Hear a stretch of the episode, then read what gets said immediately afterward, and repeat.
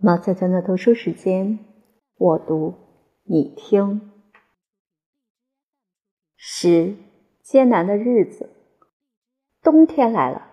这是一个在这一带山区常见的干燥、可怕、黑暗的冬天。学校院子里的大树上叶子落光，泥地冻得比石头还要硬，一片凄惨景象。天还没有亮，就点着灯起来了。天气很冷，洗脸盆里都结了冰。学生们总是来不及，钟不得不一连催促他们好几次：“快点儿，先生们！”学监一边走来走去暖和暖和自己，一边喊叫。学生们一声不响，好歹把队伍排起来，沿着勉强被灯光照亮的宽阔的楼梯走下去。穿过挂着叫人受不了的西北风的长走廊，对小东西说来，这是一个艰难的冬天。我不再用功了，在自修室里，炉子的有害健康的热气叫我只想睡觉。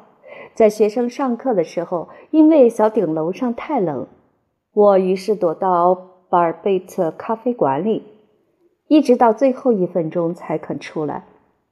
现在罗谢就在那儿给我上课。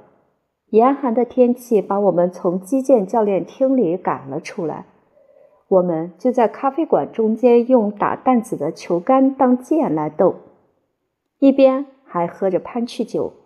那些士官担任裁判，所有那些高尚的人都积极地表示跟我亲热，每一天都要教我一个新鲜的、绝不会失招的招数。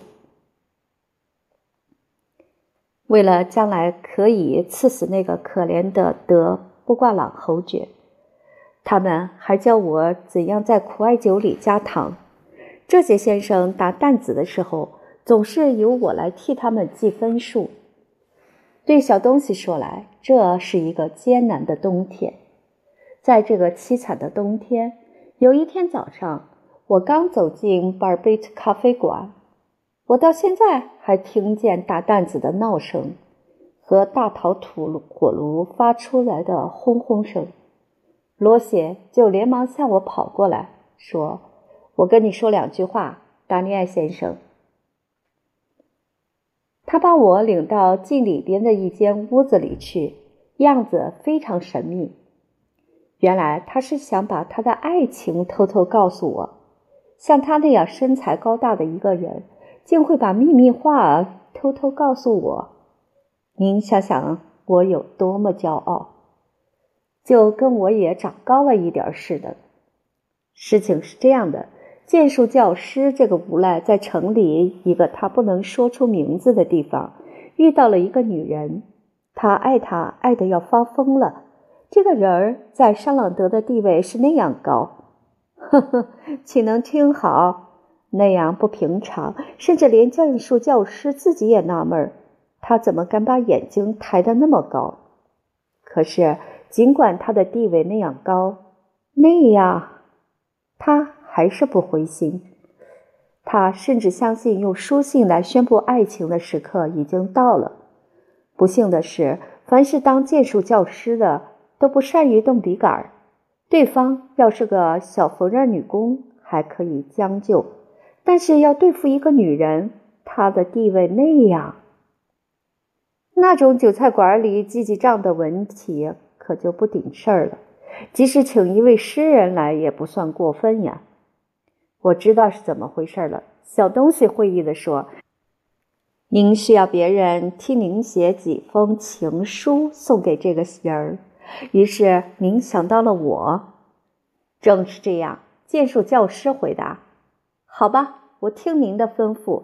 您愿意什么时候开始，咱们就什么时候开始。只不过为了让咱们的信给人看起来不像是从尺牍大全上抄来的，您应该告诉我一些对方的情况。剑术教师疑虑重重地朝四周望了望，然后凑近我，把小胡子都伸到我的耳朵里了，低声对我说。她是从巴黎来的金发美人儿，她香得像一朵花儿。她的名字叫塞西利亚。因为这个人儿的地位是那样，所以他再也不能多告诉我。不过这一点材料我已经很够了。当天晚上的自修课上，我写了我的第一封给金发美人塞西利亚的信。小东西和这个神秘的人儿中间的这种奇怪的通信继续了将近一个月。这一个月里，我平均每天写两封情书，这些信有的温存含蓄，像埃尔维尔的拉马丁；有的热烈奔放，像苏菲的米拉伯；有的信开始的字句是“啊，塞西利亚”，有时候在一块荒凉的岩石上；有的信结尾的字句是“据说有人因此而死，让我们也试试吧”。时不时的缪斯也参加进来，啊，你的红唇，火热的红唇，把它给我吧，把它给我吧。我今天提起这件事，连自己也觉得好笑。可是当时小东西并不笑，我可以跟您发誓，而且干的时候还很严肃呢。我写完一封信，就交给罗谢，让他用他的那笔士官的秀丽的字重抄一遍。他呢？他一接到回信，就很快的给我送来，我好根据这些回信来决定我下一封信的写法。总之，我非常喜欢这种游戏。也许我喜欢的太过分一点儿。这位看不见的金发美人儿，香的像一朵白丁香花，不肯再从我的心里出去了。有时候，我真的想象是为我自己在给他写信，在我的信里充满了我个人的衷肠的吐露，对命运，对我不得不生活在他们中间的那些下贱卑劣的人的诅咒。啊，塞西利亚，要是你知道我多么需要你的爱情就好了。也有时候，高大的罗西一边捻着小胡子，一边来跟我说：“上钩了，上钩了，接着干。”我心里说不出的恼恨。我心里想，他怎么能够相信给他写这些热情的、伤感的杰作的人会是这个嘻嘻哈哈的家伙，会是这个丘巴老爷呢？然而他相信了。居然有一天，剑术教师得意洋洋地给我带来他刚接到的一封回信。今天晚上九点钟，在专区政府后边。罗谢的成功是靠了我的信写的动人，还是靠了他的小胡子比别人长？太太们，我让你们自己去决定吧。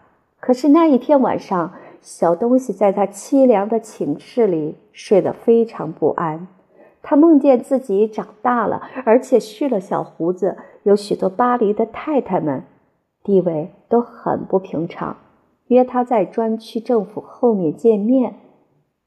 最妙的是，第二天我还得写一封感谢信，感谢塞斯利亚给我的一切幸福，答应到人间来度一夜的天使。